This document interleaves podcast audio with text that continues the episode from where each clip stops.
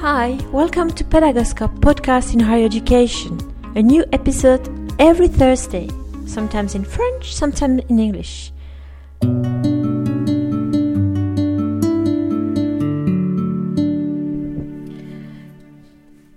Today, Pedagoscope welcomes Rachel Plus. Hi, Rachel.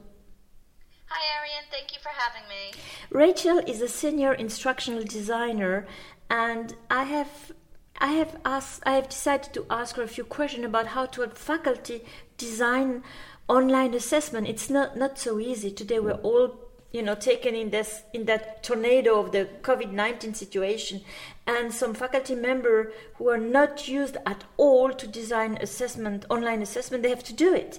So, any tips for them, Rachel?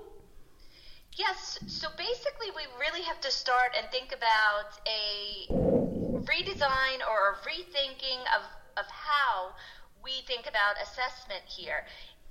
We really need to focus on continuous assessment as opposed to just having one or two high stake exams for the students. And this becomes very important in the online online environment. We're used to having an exam at the end of the semester or at the end of the year, a 3-hour exam where the students will come in, we'll be able to monitor what they're doing. They've studied and prepared in advance and they have surveillance from faculty members and university staff.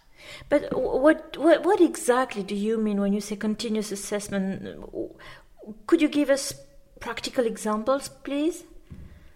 Yes. So continuous assessment, it can be formative, which means most likely it won't have a grade, or it or a small percentage of a grade can be attached. So if you have weekly quizzes, five to ten questions. They could be longer, they could be just three questions about the core concepts of your course that are aligned to the learning objectives that will help students at the end of the class or the end of the week to know where they are if they're on track or not and it'll help you to know that the students have have understood the material yeah but imagine uh, one faculty member has never done this online. Okay, how can you guide that person to start in that process? So, the first thing I would ask them to do is to explain to me what form of assessment they normally use. And we would look at that and say, can we come up with an alternative?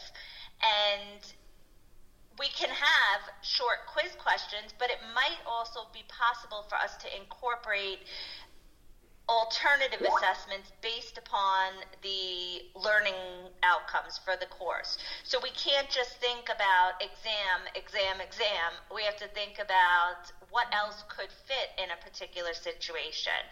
So if you have a, a course, for example, on leadership, maybe you would normally have an exam at the end face to face, but maybe we could think about having some type of oral defense, oral presentation, case study.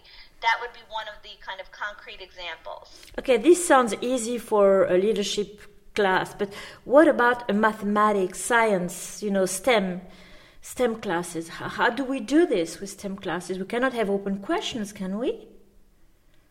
So we actually we can have open questions um, it's not so easy, but we have to rethink of, about what we're asking from the students. So normally they would, if they would have to present us with an answer, and it could be a there could they could be presented with a mathematical problem or they would have to use formulas and they would come up with a concrete objective numerical answer. However in the online environment we need to ask them more conceptual questions. For example what would be the next step? Or how did you come to this uh, number we need to make sure that we're asking them to explain a, a process or explain their thinking um, another maybe easier or quicker way to do this is instead of asking them for a response to a problem or a mathematical computation, we present them with something and we ask them to identify an error or a mistake. So we know that they've had to go beyond just doing a comp- simple computation. Thank you, but we never know who is behind the computer. How do we avoid cheating then? we never know who's behind the computer. That's that's very true. Um, but hopefully, we've established a, a climate of academic integrity. If you have a small group of students, you can ask them to turn on their cameras and have kind of a, a, a, mock remote proctoring without investing in all the, the expensive tools that are out there. Um, but basically, you want to ask them to conform to normal academic integrity principles. Uh, one other thing that you can do is you could also, in addition to the written or um, online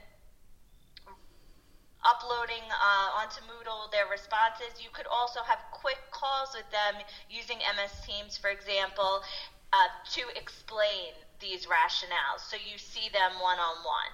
If there was only one tip you could give to those teachers who are listening to us right now, what would it be? That's a very good question. I would say keep it simple and think back to the core concepts of your course. Everything else will fall into place, and faculty, your faculty development friends and university staff are all here to help with the logistics surrounding some of these assessment questions. Thank you, Rachel.